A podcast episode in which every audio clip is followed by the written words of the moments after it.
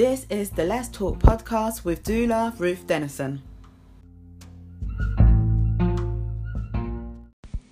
Hi, and welcome to the Let's Talk podcast with myself, doula Ruth Dennison from One to One Doula and Breastfeeding Support. And today we are going to speak on infant loss. Today I have with me Stacey Anderson, who's going to speak with me in regards to her experience um, with her the loss of her child. Stacey, would you like to introduce yourself and say hello? Uh, hi guys. Yeah, my name is Stacey Anderson. I'm a mother of four, including Kyan, my son that I lost. He was um, three weeks old when he died, 21 days. He was born at 27 weeks and three days gestation. Um, initially, his prospects were good when he was born, and everything was, uh, everybody was kind of feeling optimistic in regards to his, um, his outlook. Um, but towards literally the day, the morning before he passed away, that's when everything took a turn for the worse. Up until that point, he was doing really, really well. Um, Mm-hmm. in the 4th of January, in the morning, in the early morning, he sort of took a turn for the worst, which was a bit of sh- bit of a shock for, for everybody, uh, medicals, the doctors, the nurses, and obviously myself and my family, because it just wasn't expected at all. Yeah. Um, do you mind just speaking to us a little bit about the day when you went into labour, how that felt, and how how was the process in regards to when you went in, how how was things dealt with as you went in and you felt you was in labour? Can you just let us know a little bit about that? Yeah, so um, the evening that I went into labour, um, I knew straight away that you know that I was actually in labour. I mean, Kyan was my fourth child, so Mm-hmm. I could say that there was a bit of experience of what the signs would be. But when I went into the hospital, um, I felt like I was just fobbed off because Mm. before we actually left, I went. Um, I could feel like a pressure on my on my rear end, and it was really, really pushing. That you know, like the the um, for mothers, they would know that Yeah. just before you give birth to a baby, there's that pushing on your on your rectum. You Yeah. feel that's that pushing, The and that's urge. what I was experiencing.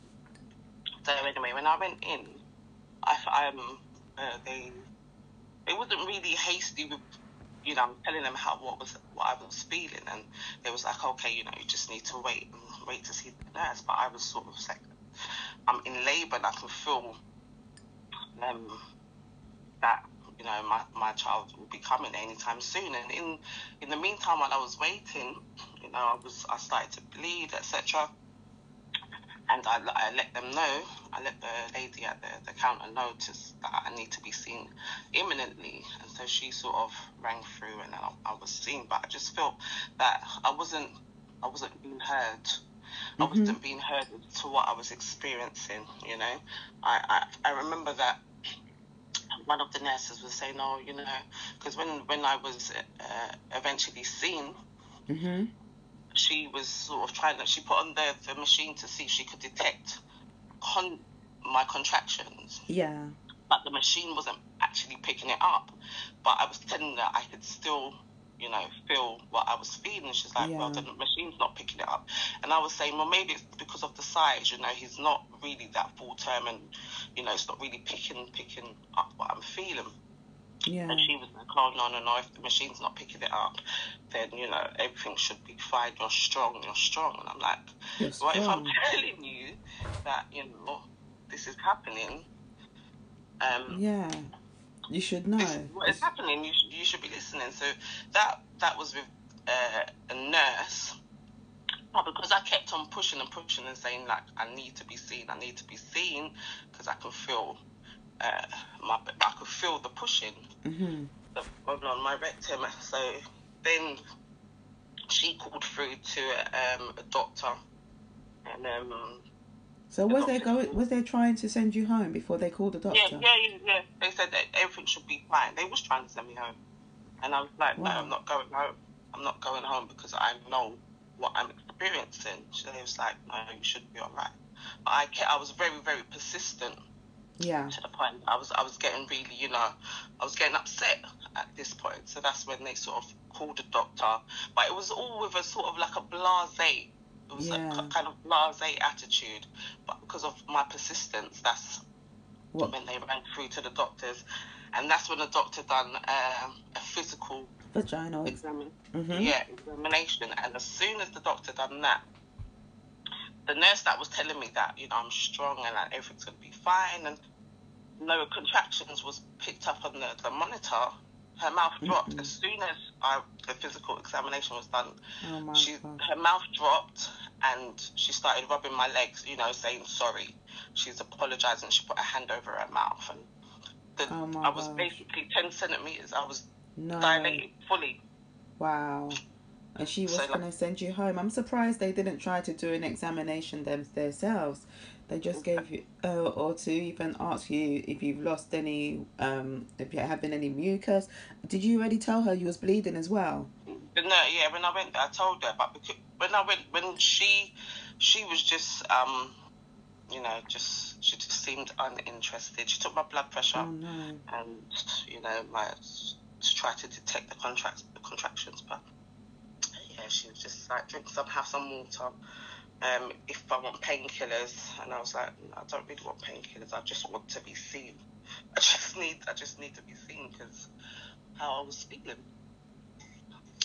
So yeah, they did the internal examination, and after uh, when they saw that I was um, dilated, that's when you know everything. Uh, yeah, took off. There's loads of doctors in the room. I was rushed from that uh, examination room to the actual um, the birthing room, Yeah. and I was given. They gave me some. They gave me something sort of just to see if they could slow things down. But um, yeah, that's it. Just yeah. Was you with anybody when you went into the hospital, or was you by yourself? No, I was with my partner. I was with Anthony.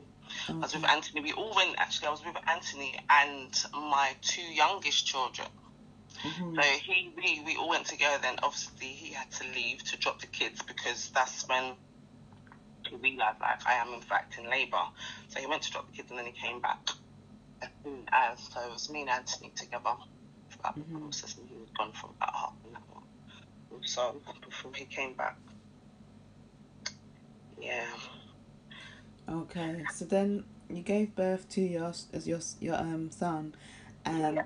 I'm guessing they whisked him away straight away. Did they let you look at him, or did he go? Did they take him straight away away from you?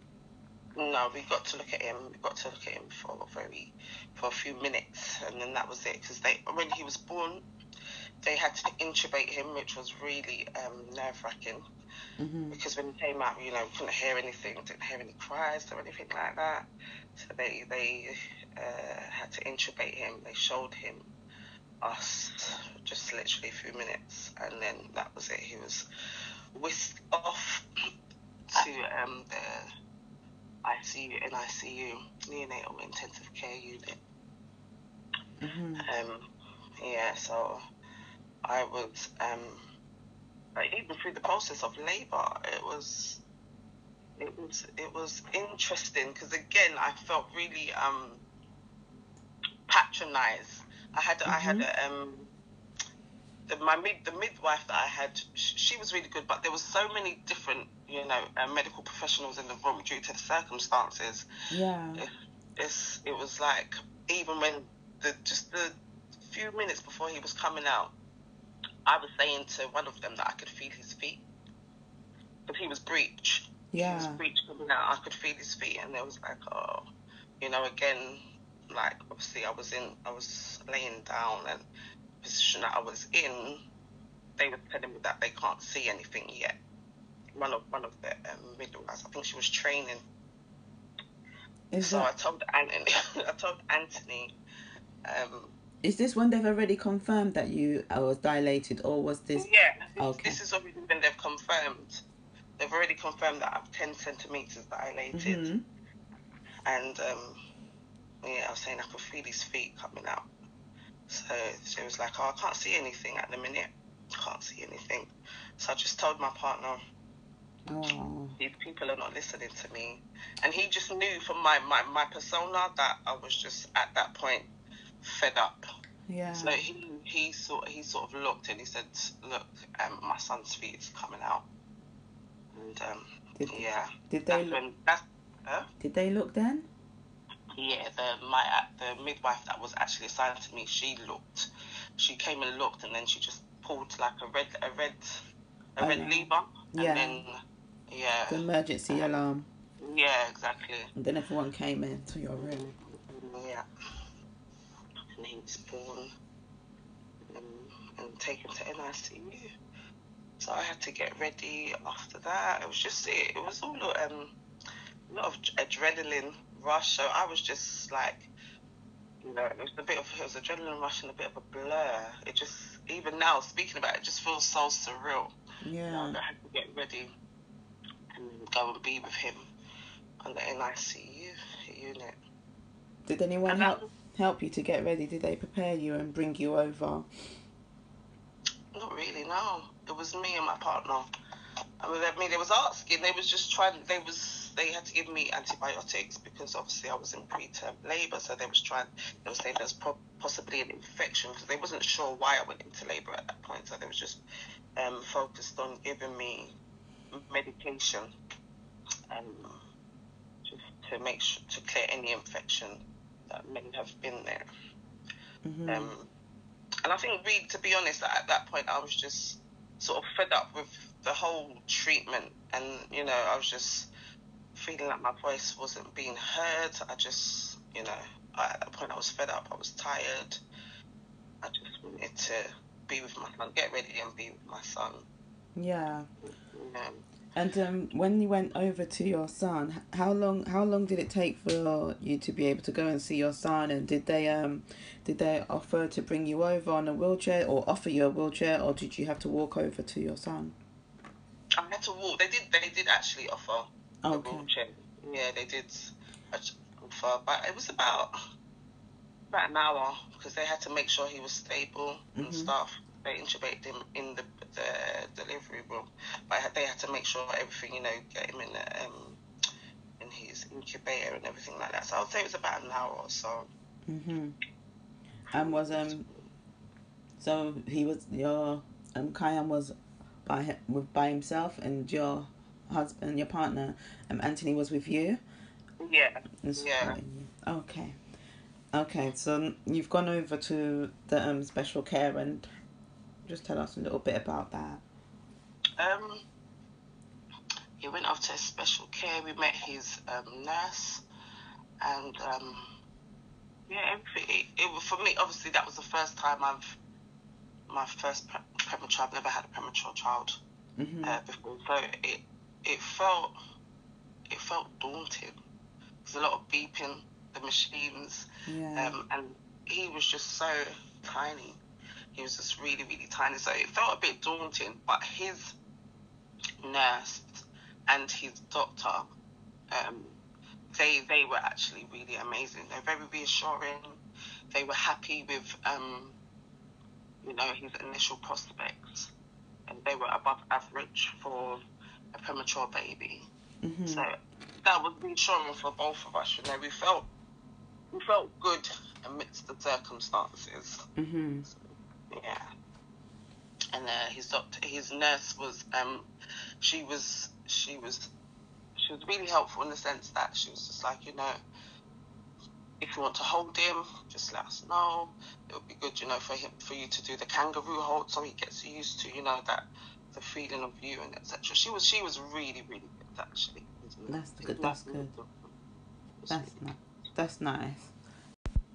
So it is really good to know that once you went to special care, that they was really nice and sensitive to you because it's um, really important to have to have that, and um, you know everyone's emotions are really on up and down, and we don't know how to sort of deal with the situation. I'm guessing because of it is a new experience, and um, you know it is like one of the most heartfelt things that any mother can go through or any parent can go through. And um to be honest all you need is for people to be around you to be supportive and to be nice. And um you know and to just listen really.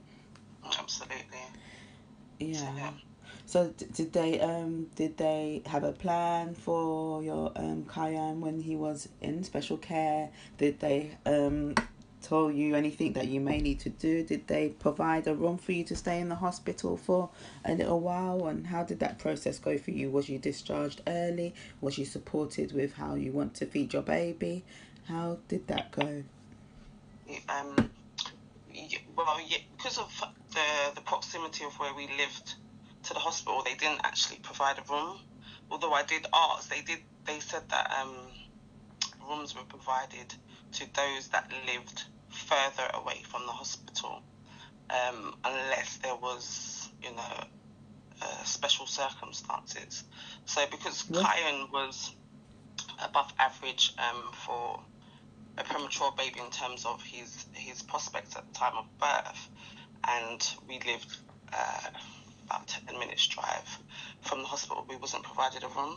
I was actually in the um, maternal ward for three days Before being discharged. the maternal ward Yeah, so he was in NICU and I was in the um, ward where uh, mothers have babies, you know, where they're brought Yeah. after birth with their babies, and which was um, really, really hard for me. it was really what for you say that again Really hard. It was really hard because obviously Kyan was in the NICU and I was in in um, the ward with mothers to have their babies. Yeah, it is really hard, and um, this isn't actually the first time that this has happened, and Yeah. um, I like I've I have witnessed this happening before, and it's really distressing. Did they put you in a side room, or did you they put you on the open ward?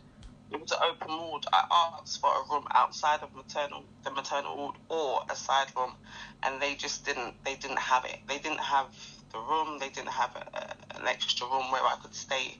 I even asked to stay on a, a suite that is, you know, not even anything to do with with babies. You Yeah. know, just so I didn't hear you because it, it.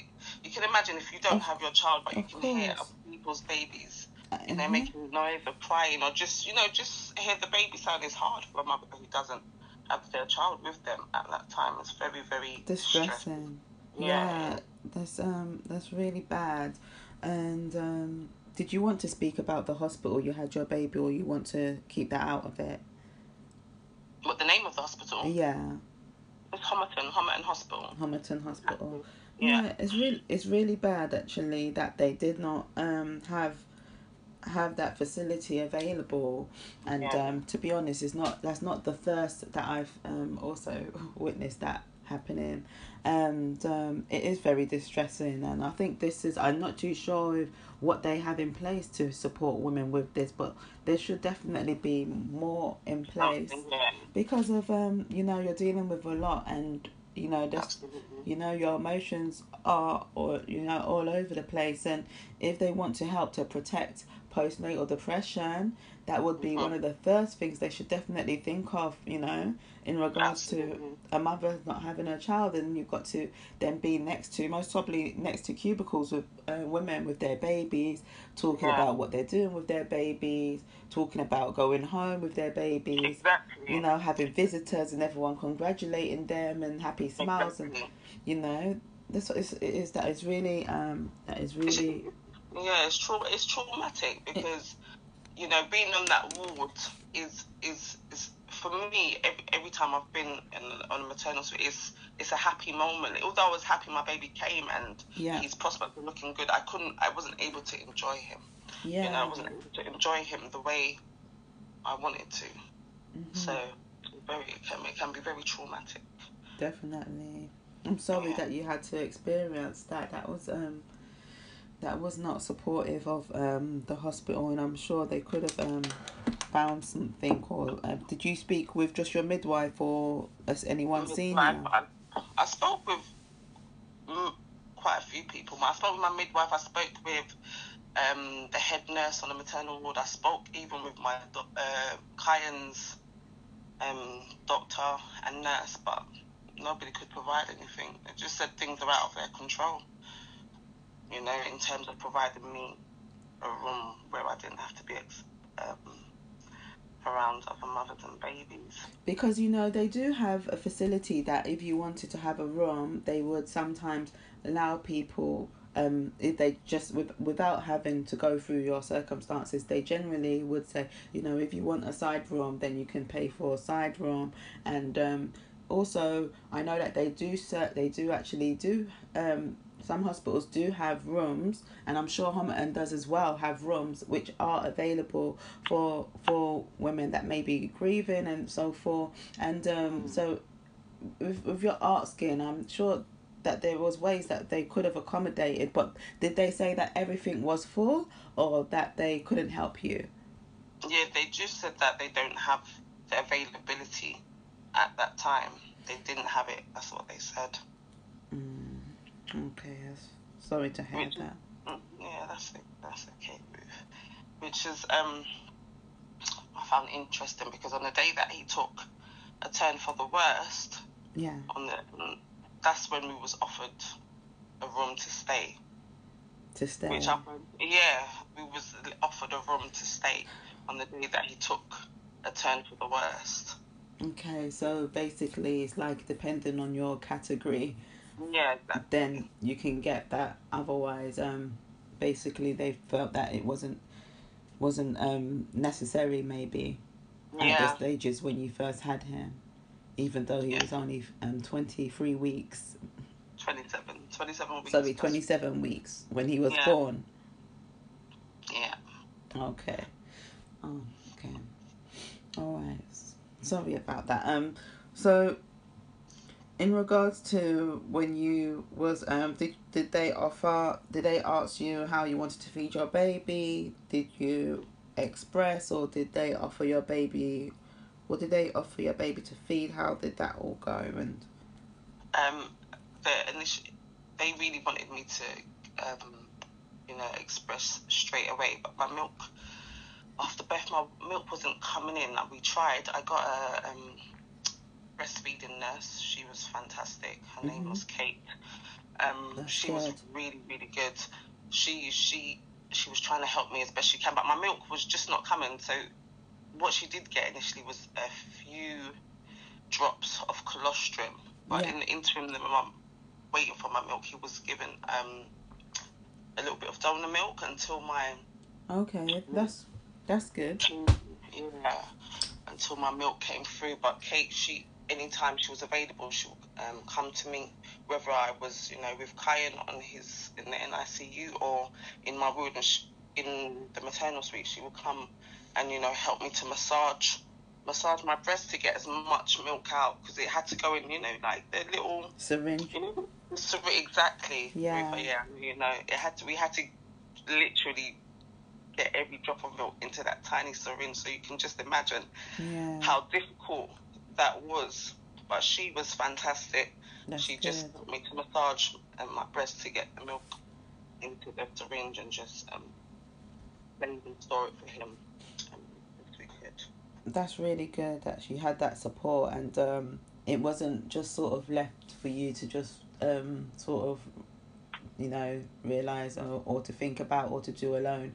And um, yeah. that support was there because of um, you know your body's going through a lot your yeah. mind's going through a lot and to have someone just sort of bringing you back down and just thinking look come on we need to do this and they're helping you to do this yeah. instead of just telling you you know go and do this by yourself I guess yeah. it, it is it is um, supportive, and I'm actually glad to hear that they did give your baby donor milk, and um, they was able to actually offer and um, support you with, you know, getting that for for your baby because of um, yeah.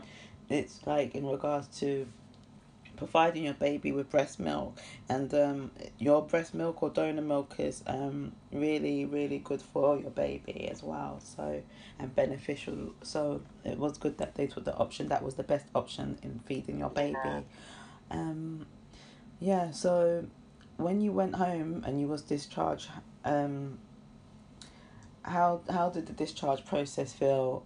And um, you know, in regards to going back up to the hospital, how was that? Yeah, it was. Yeah, it was. It's hard because you don't want to leave. I didn't want to leave my son, Mhm. obviously, you know, due to a bed space and etc. And I was, I was okay in terms of um, my health. There wasn't any further issues. hmm I was on, I was on antibiotics, Yeah. um, and they thought they saw it fit for me to go home. And I said that was hard. That was really, really hard to leave the hospital. Did you? No, Did they ask you if you're ready to go home, or did they say we have to discharge you? Yeah, they did ask, and I said no, I'm not ready. I want to stay with my son. I want to stay with my, with my son. And we, we did try to ask if there was any room space available, and they was like no.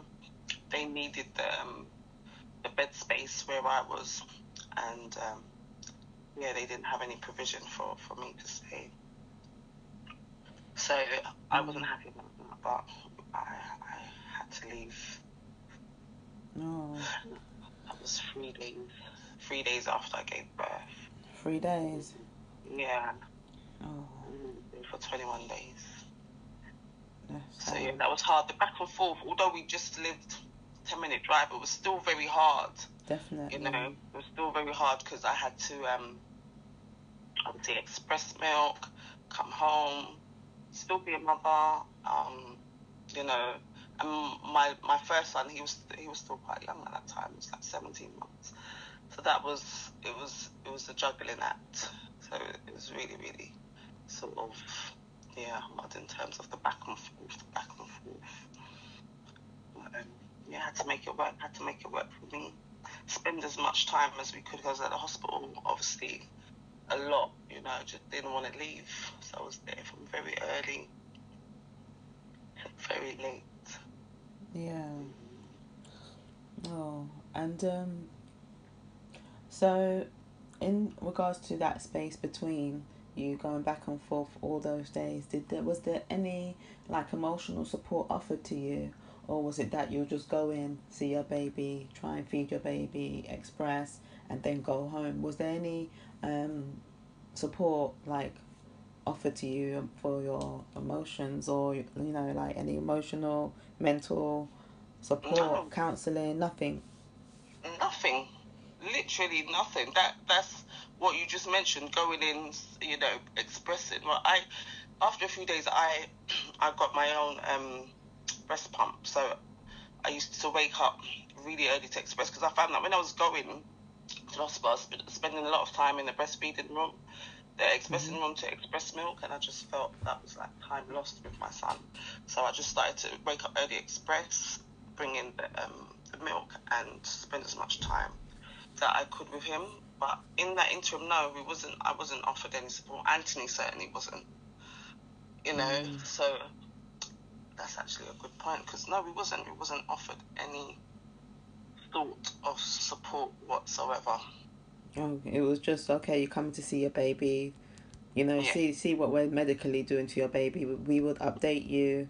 Have you Yeah. got Have you got the milk? Okay, goodbye. See you next. See you tomorrow or later. Yeah. It, that it was just sort of like that. Yeah, that that's how it felt. His his his nurse, he had two main nurses. They were really good.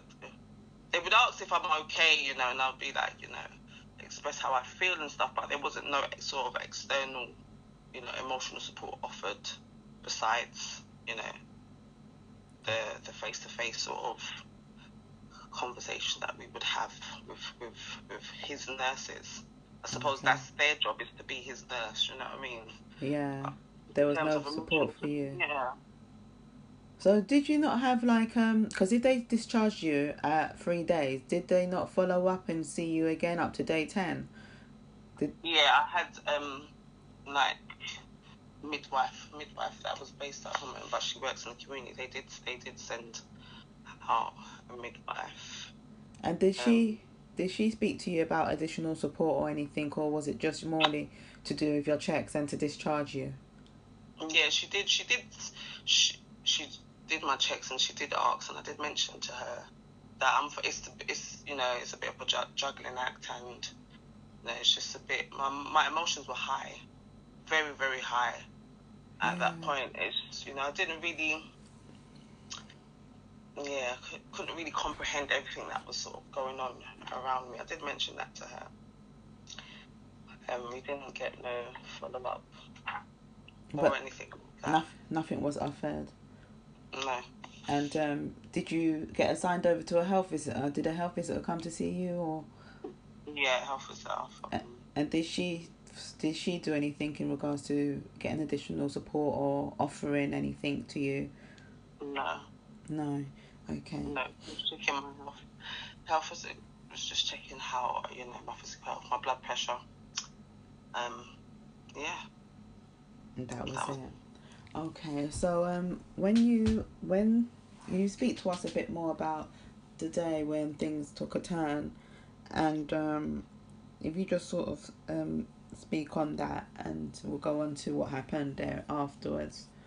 Yeah, so on the 4th of January, it was early in the morning. So I was actually expressing my milk the day that I got the phone call, which when I got the phone call, I knew, you know, that gut feeling, I just knew because normally I would express my milk, then call, see how he's doing, and be on my way to him. But they called before I made the call, if that makes sense. So at the mm-hmm. time that I was getting the call, I knew something was up. So they said, oh, you know, Kyan had to be placed on a bigger ventilating machine because um, Bob sort of went down. And I was like, okay. So I got that call and I just made my way straight. I stopped breastfeeding. I took what I had and I just made my way to the hospital. Um, yeah, so they had to take him because a couple of days before they was thinking about moving him, taking him off the CPAP, which is like a breathing aid, and putting him on a lesser sort form of support. So when I got that call, it was very, very. I was shocked because, um, yeah, he was doing really well. So I went up to the hospital, and he was. He had like a bigger breathing. He was in a bigger breathing machine that was doing um, breathing for him and uh, they were sort of trying to find out what happened, you know, taking blood samples, etc. from him. But Okay. um, at that point, it was quite manic because they just didn't know what had had happened up until that point. They didn't know what had happened.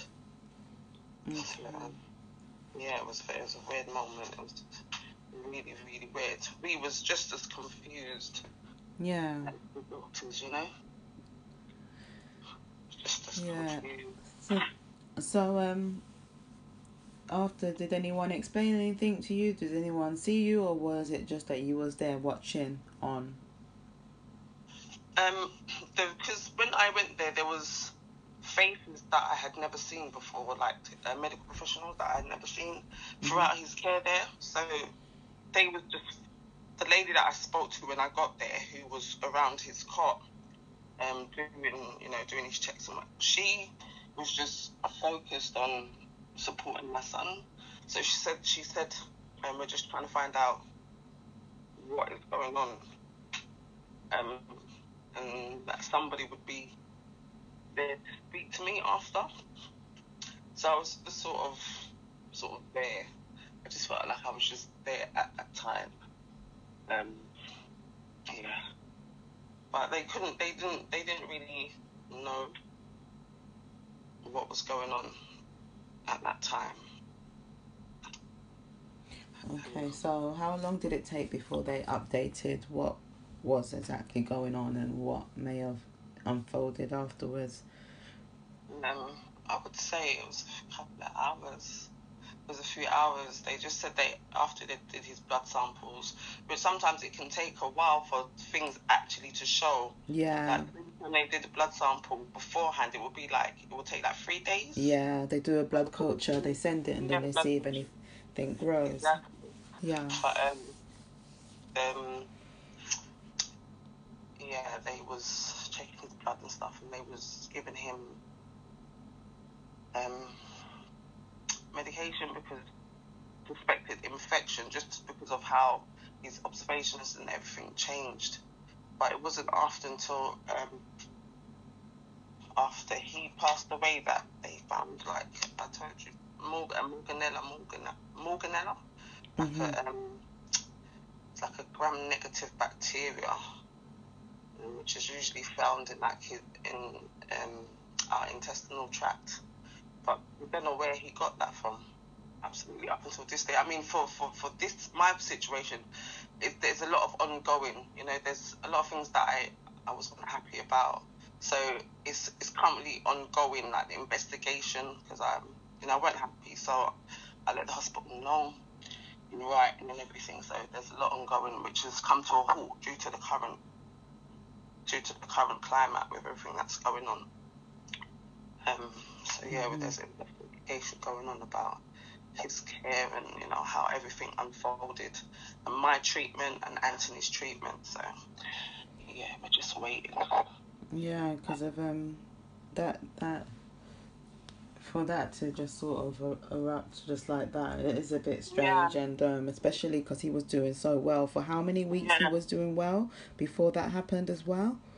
it was just literally the day of like that so the day he passed away was day 21 so the day before january twenty the 3rd Yeah. he, he was absolutely but he was fine. He And was so absolutely fine. They was thinking of moving him from nicu to, to the special care the SCBU so he was in, in neonatal intensive care. They wanted to take him out of there to move him to you know less less oxygen support Yeah. into the other room. So that's it's really strange how everything unfolded. Mm. And then um, so did someone? So then someone must have spoke to you and said, you know, how did that happen? And um, when they did tell you, what did they? What was offered to you Um, when he passed? well, we was given a. Well, after he passed away, Well, you know, as just um, if you just explain like, yeah, you can speak about it from afterwards or as it happened and what was offered to you. What did they? How did they treat you?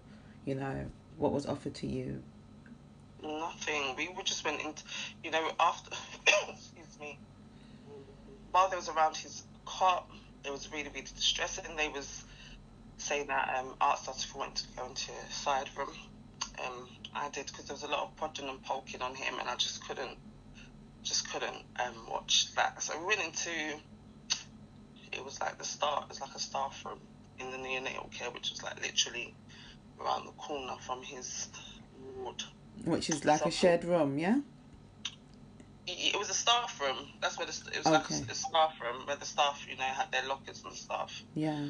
Um, so I was sort of back and forth, and then you had like um, different nurses coming and giving us updates and stuff of um, how he was doing. So I was sort of in and out, but it just felt really. It was a bit chaotic. It was very chaotic because there was loads of professionals around his cot Mhm. trying to determine, trying to establish, you know, what was going on and trying to get him as comfortable as possible. But yeah, but we wasn't offered any any of uh, emotional support. No, you know. Mm. So how long did you when he passed? Um, did they let you see him afterwards or like? af- Yeah. Yeah. Was you able to hold him? Yeah, we was able to hold him. Yeah. They dressed him, or did they let you dress him, or anything like that? Yeah, no, they did ask if we wanted to dress him, but they dropped him because I just, I just couldn't. Yeah. And um, so, you know, when when this happened, you was in your side room by then, like, uh, or was you still in the staff room? No, we were still in the staff room. That's the only space. They had available. Yeah. Okay. And um, so even when you when they when you they brought him to see you, where was you then? In the staff room. In the staff room. Yeah. So they made you sort of say goodbye in the staff room. I was was in the staff room. That's the only room that was available from his um where he was his room, like his little ward that had like six cots in it, six babies, and yeah, we was in the staff room, literally in the staff room, which was situated opposite the breastfeeding breastfeeding room right there, little room where s- uh, staff members bring in their like they have their lockers and stuff. That's where they made you say goodbye, and that's when you last saw your son Yeah, in that space. yeah. Sorry, but this that they could have given you a better room. They have side like nice side rooms for grieving parents to go in, and I know that. And a staff room, I don't think is it's not a comfortable space for you to really be saying goodbye to your son with people that's coming in and out that not everyone's going to know about your situation because it's a Mhm. staff room. Um, yeah, and that happened. There was a, because um, obviously nurses they have shifts, so there was um, a couple of nurses that came in, obviously that knew our faces. So they came in. Um, Kyan hadn't been brought to us at that time, but he had passed away. mhm. There was people that nurses that came in and saw us in that state. In that state. Yeah. That's So- really, that's really bad. So sorry about that. That is really, that is really bad. Like they should have put you in a nice space, so to just even help with the process, a nice private space, you know, like that's that's that's not good. Um, I'm so sorry that you had to experience that, and that was the last place that you was in with your son. You know, um. So from there, once you saw your son, how long did you get to stay with him before they took him away? Uh, that was for a long while. They said, um, whenever we're ready to Yeah. go. So we stayed there for a little while, actually. For a little while before Okay. we left. And then when you left, was there anything offered to you, or was it you know just like okay, sign these papers and some? No, we didn't even we didn't sign anything. We just so when we when when we finished, um, when we sort of was ready. Did they give you any papers or anything? No, I don't. I don't recall. We no. You just- no. We wasn't. We wasn't. So we said goodbye, and then we left. Did they give you any leaflets in regards to where to get support, how to, how to get support, how to who to speak to in regards to your grievance? Did they? No, I tell you. I tell you what we was given. Sorry, we was given a Sands pack. The the still still birth and neonatal death pack. You know Sands. hmm Sands. We was given that pack. Was it explained to you? Did there someone speak to you in regards to it, or did just just hand it to you? Yeah, it was just given. It was everything was just very perfunctory. It was just like very mechanical. That's what. I, that's something that I've I've put in um my um the you know the ongoing investigation. It just felt very very very very clinical. Like no sort of emotion behind. Besides his nurses and his doctor, two nurses and his consultant, you know, they, they felt human in, Mhm. in their dealings with us, you know. Yeah. O- Other than that, no, everything felt really perfunctory. Oh, And sorry. we were given a Sands pack, and um, yeah, we we went home. We went home after that, and then yeah, it was then dealing with bereavement, uh, bereavement midwives after that, which is a whole. There's only two bereavement midwives at the time. I'm not sure if it's different now. Yeah, I think it's most probably around two. It might just be two different ones. Yeah, so the lady that we done most of the dealings with, uh, just, it was just it was very horrific to say the least. To say the Okay. least. Can you elaborate on that? It's really It was- bad, but uh, sorry to hear that. But um, can you just what what was the process? How? Um, because uh, after he passed away, a lot of the contact then was via the phone. So her initial call, she just explained that you know she would be sort of giving us support in inverted commas throughout you know throughout the time. Um, she would give us like dates or times that she would call, and if you can if you can imagine, like you know, we want as much information as possible after his passing. Some of the dates, there was about three occasions where she gave us dates and times, and she didn't contact until the next day. No. But no form of contact. Even talking about it now, I'm getting so. I'm so sorry. Yeah, because if you know you're eager to know what's going on with your child, you know, and that phone call you're sort of you know yearning for just because if it's the closest you're gonna get to your son in a way, isn't it?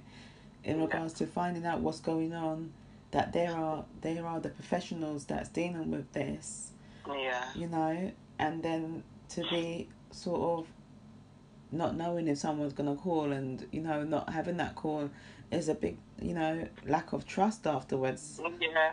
Exactly. Exactly. So that it that A with lot this, of anxiety. yeah, it did. It did, and that's part of part of my um complaint as well. She she just it's like we had to dictate to her how to do her job because she just didn't she didn't seem to know what she was doing. And um, even when she missed the appointments telephone appointments it was like oh well you know um, it was out of my control. Um, the consultant wasn't available at, for the appointment at that time. But you know I was just trying to get it through to her in the nicest way possible. Even if you know the consultant wasn't available let us know. Yeah. take two minutes two minutes to call and say you know i'm really really sorry but we're not going to have this appointment today. You know but she would just leave it. And she's Uh, done that about three on three three occasions even after us expressing how we felt. And she didn't apologize. she said sorry. She did say sorry but it was It's not it- enough, isn't it? yeah, gen- yeah generic sorry. But um yeah. Um yeah that was that that wasn't a nice experience at all and even before you know when after he passed away we got to see him again when we went to the uh, hospital to see him again um when we got there to find out where exactly we had to go to what room we had to go to hmm the phone was off. I was waiting for like 45 minutes. We had like, say, 11, 10 past 11 appointment. And we didn't, we got round to her. Her phone was off, going to voicemail. And we didn't really get to see him till about to 12 because her phone was off. And that we was the to- that was the bereavement midwife phone. yeah, we read the bereavement midwife. We had to speak to reception to locate her, and then she came to the reception area in the foyer to meet us. And then she said, "Sorry, her battery had died." Yeah, and she knew she had an appointment with you. yeah, ten past eleven. Oh dear. Oh. Yeah, it's a lot. It, it, uh, just talking about it, it's just sort of evoking all the emotions. But it's it's it's it's not good, and I really hope that you know no other parents have to go through that. I mean, the Yeah. aftercare was horrific, absolutely horrific. So Considering the circumstances, you know, it's just yeah. not good enough.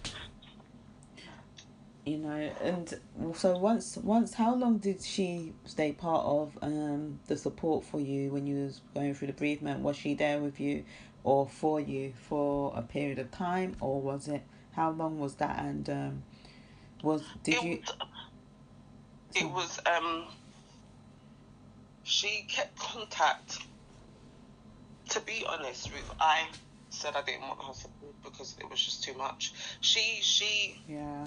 she said she was gonna um she said that she was gonna attend his funeral and stuff. And I thought initially I was like okay but in my head I was sort of thinking why? You know let us just deal. But then I was sort of thinking okay it's a nice gesture.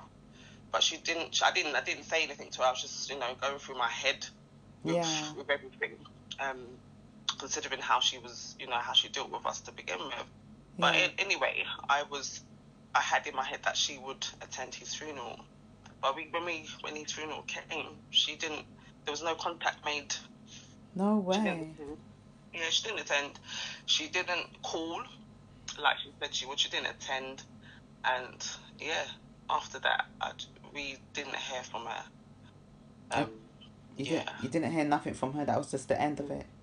Yeah, that was the end of it, and I made it known to um, um, my son's consultant. His his name's Doctor Narinda. He's he's just he was just like um, at that time he was like an earth angel. That's the only way I could describe him at that time. Because he, although you know he's he's a neonatal consultant, it's like he was he was doing what the bereavement midwives should have been doing. Oh. So sorry to hear this, um, Stacey. That's um, really, really bad. And I'm guessing that apart from the information they gave you for Sands, you wasn't given no other support, um, information of any counselling or any therapy or anything like that. No, in the Sands pack that I um when I started going through it later, there was like different leaflets Mm-hmm. that you know sort of signposted us to different um emotional support groups and stuff like that. But it, wa- it wasn't really um taken through it, if you know what I mean. I mean, Yeah, it was just like you figure it out yourself, kind of yeah, thing, and you get it basically. go and get support if you want to, and go and find Yeah. it and see what works for you. We can't really. That's how it felt, and I was like, in hindsight, um, it's that's very dangerous. Mhm. It is. potentially very dangerous, you know? It is. And um, to be honest, it's it's actually I feel I believe this is happening way too much, and um, you know, people it's very it's very difficult at times. You it's hard for you to go through what you're going through, and then reach out to people and say you know Yeah. I need support because you're still trying to comprehend what's actually Right. happening, and Exactly. then you feel you feel worried that when you do speak out that if if if anyone's gonna have an understanding or you know or feel Yeah. feel your pain you know or even know how to ease your pain without you know being gentle with their words because sometimes you Yeah. have some you know some people that they don't know how to respond and sometimes how they respond can sometimes have a negative impact more than a positive so you're a bit scared at that time Yeah. am i right or like cause, Mhm. Absolutely. so Absolutely. you know it, it and the worst thing is you know having having a baby having to go through that still having to look after your other children having to take care of yourself it can it can really be you know it can really mess with your mental health uh you know and um to not have no support not to be offered no support not and um to be honest that what that midwife that bereavement midwife did that could have you know really helped you to to, to go into a deeper you know of, of a downer because you might have been Mhm. holding on to her for for that support and for her to just you know to not turn up not respond and you know Exactly. to not to not try and build up that trust with you is Yeah. is is is not nice um yeah it's not nice. Um, what did you, did you find? Did you after all of this? Did you find what did you find helped you the most? And even though I know you can never say that you've hundred percent healed and gotten over such a you know such a heart heartbreaking thing, you know. Um, but what do you think helped you? Um, For me, I would say it was writing. I like to write. yeah. I like to write and um, I like music. I like poetry. So for me, that just helped a lot. I mean, it still does. hmm But that was my own sort of outlet, you know. That was my outlet, just writing and um, talking about it. You know, it's a hard situation to talk about to other people, but Definitely. I just felt like just just talking about what happened with you know my immediate circle. Yeah. and it's it's really important and um i'm really thankful that you shared this journey that you've ex- this experience that you've been through and um, because there there are m- many people that actually do go through these things and maybe feel just how you feel and don't know what they can do in regards to getting that support. And just sometimes hearing someone else's story helps them to have that comfort in regards to knowing that you know it wasn't just them. They didn't do anything wrong what was Yeah. normal what wasn't normal you know Yeah. and um, also as well in regards to sharing this story is maybe i'm hoping that it would help some practitioners reflect on how they're doing their job and how harmful some things can be sometimes you know saying that, that we, oh, we don't have any space available not looking for that space and that Right, yeah. availability just the little the things that they would think is something minor to them maybe like because of it is it is not minor. It's actually something major that can make a you know but but some things that maybe was overlooked maybe they see it from a different perspective and actually you know change the way they're doing their practice. Even in regards to that bereavement mid- midwife like maybe she if she she would take more pay more attention or any any other bereavement midwife would pay more attention to to basically do as they say you know Yeah. do do what they promised do what you promised. You don't promise to do something, you know, see it through or Yeah. or, or or follow it up and you know and you know try to not give you know people false information, false Yeah. promises of doing something and um not being able to to live up to it, you know. Whatever the circumstances may be, if she, for whatever reason, especially saying she's going to attend to the funeral, how does she know that you may have not had any family support? And it might have just been you and your husband and they Yeah. you might have been really you know holding on to seeing her there. And if that was the case and she never turned up where was the follow-up phone call to you know just to see how things go to just let them know that you know we are still here and there to support you?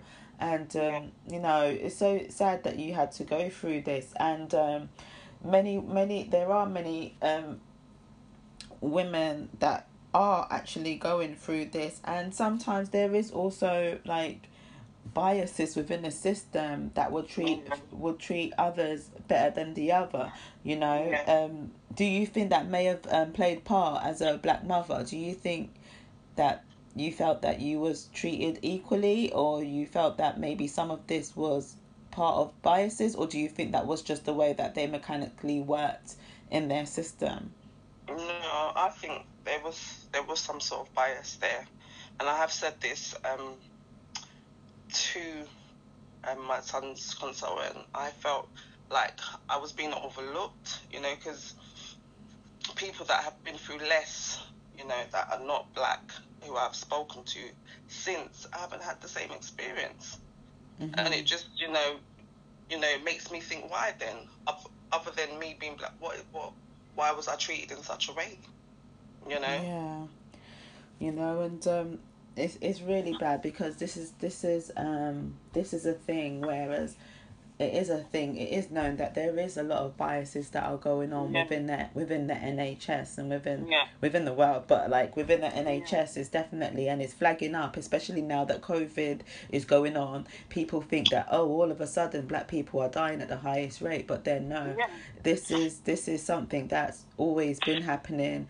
You know, it's in it's it's, it's to do with a lot of biases and racism which is happening within the system, and um, this this pandemic is just something that's highlighting an issue that was Yeah. going on from a very long time, and um, yeah, I'm just really um, sorry to to that you had to experience what you experienced, and um, you know you are you you are a, a wonderful woman and you've grown like you know I've known you for from a long time and Yeah. um, from from from children from kids as as from our childhood. And um, you know certain things has brought us back together. You know we, we, we used to be together in childhood and then we, we grew apart. You get on with life and then certain things have brought us back together and um, and even in regards to um, learning learning about your situation with um, Kyan is Yeah. also one of the other things that also has been part of what's bringing us back together and um, um, which has been through the process of a few years now as well isn't it and Yeah. um, yeah and it's just like um, i'm really glad that we had this moment because if you you have grown and um, you have you I've seen your work that you do on um through your Instagram and you are very inspiring you know with all that you do.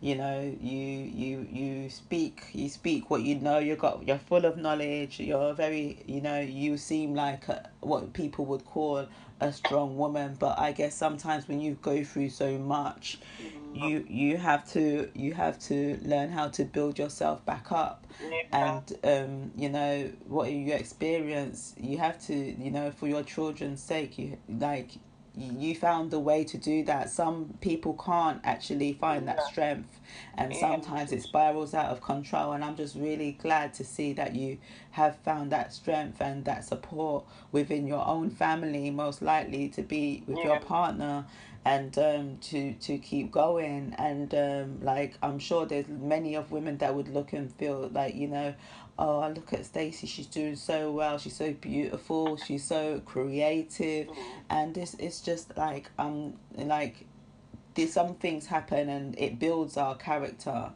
Yeah. and you know your character is amazing and Thank um, you very much. You're welcome. And um, yeah, would you did you do would you like to talk about um, just to mention and shout out anything that you've got going on, um, or would you just like to leave it there?